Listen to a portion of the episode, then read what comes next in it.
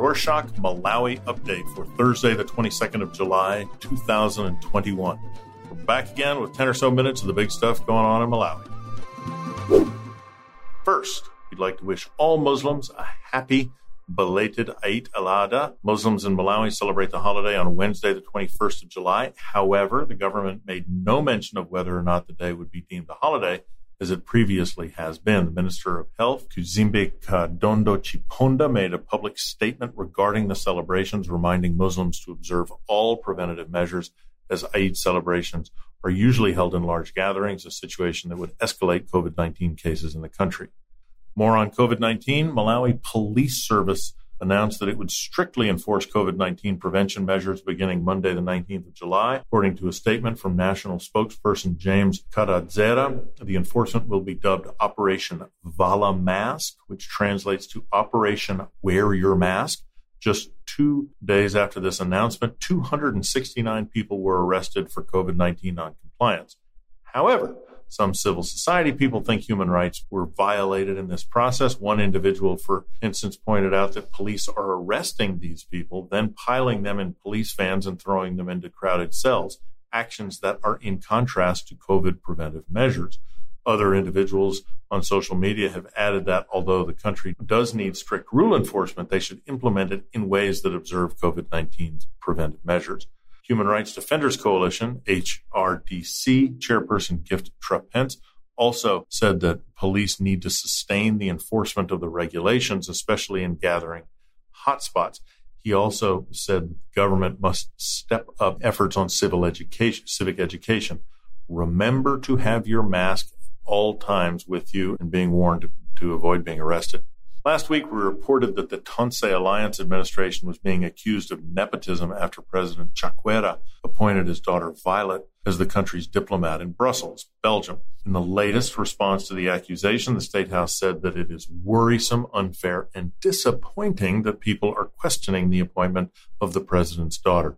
Press Secretary Brian Banda made the remarks at the State House briefing on Monday the nineteenth and added that President Chakwera has made over two thousand appointments thus far, and it is unfair for people to draw such a conclusion based on a single appointment. According to Banda, the president's daughter is qualified and capable, and being the president's daughter should not stop her from occupying public office. He also argued that Violet went through the normal recruitment process and was thoroughly vetted.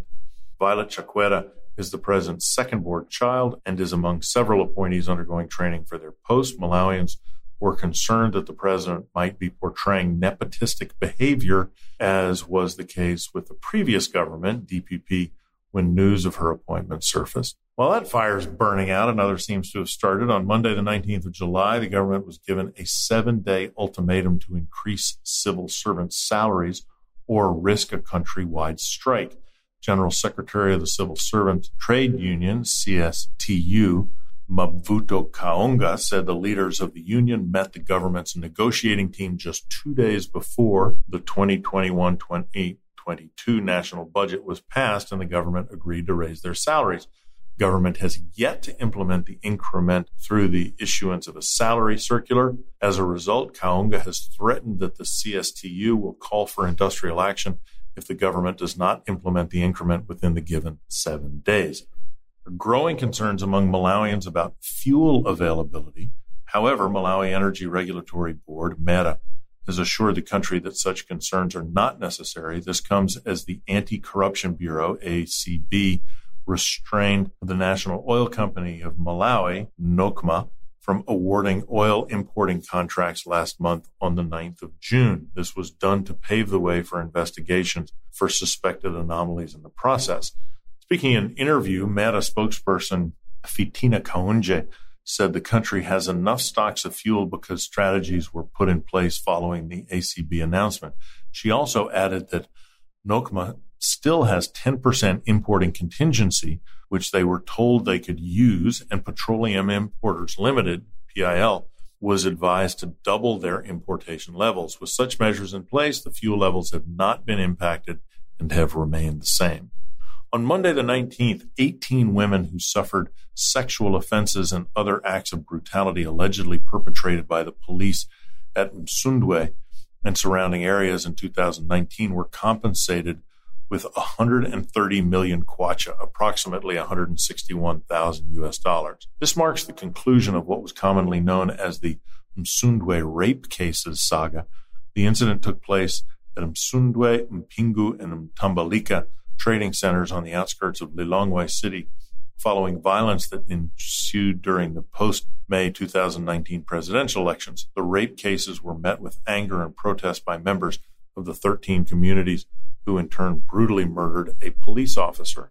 The Women Law- Women's Lawyers Association, W L A, who represented the eighteen victims in the case, and the Ministry of Justice confirmed the payment of compensation sums was ordered by the High Court of Malawi.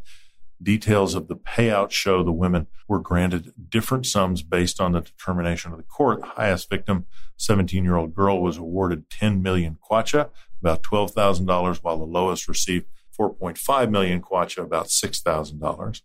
W L A President Immaculate Maluza hailed the development as a symbolic gesture that confirms that violence against women is never acceptable, never excusable, and never tolerable.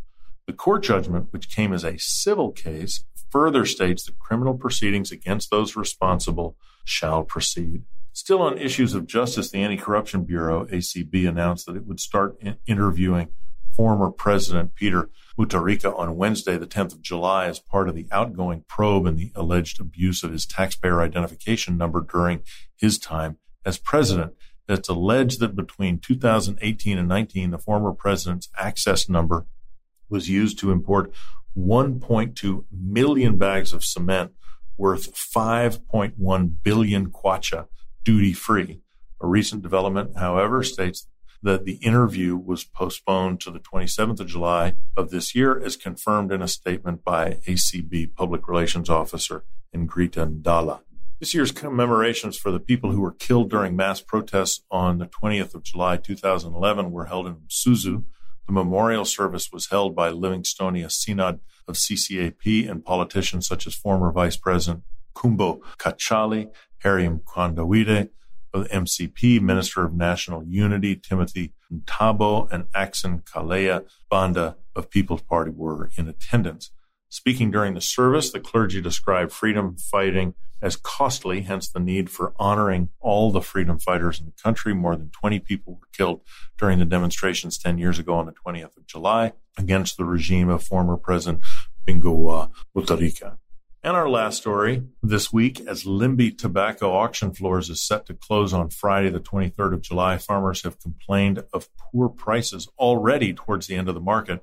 Farmers indicated that the market was operating well, but the prices were suddenly dwindling towards the end. One farmer disclosed that some farmers are being offered as low as fifty-nine cents per kilo, as opposed to the average price of two U S dollars. Tobacco Commission C E O Joseph Chindati Malunga, however, said the Limbe market has been impressive. Tobacco, which is commonly referred to in Malawi as green gold, is the largest cash crop and accounts for a total of seventy percent of the country's export income. It's also a major source of cash income for many rural households. It is generally sold in auction markets in Lilongwe and Limbe, although auction buyers, who typically are tobacco exporters, pay in U S dollars at auctions. Most sellers receive payment in local currency calculated at the exchange rate at the time of sale. That's it for this week. Thanks for listening. We want to know more about what you love about living in Malawi, what drives you crazy about it, and other Malawi-related stuff. You can write us a review on your preferred podcast platform or send us an email at podcast at rorschach dot com. Pitani Bueno.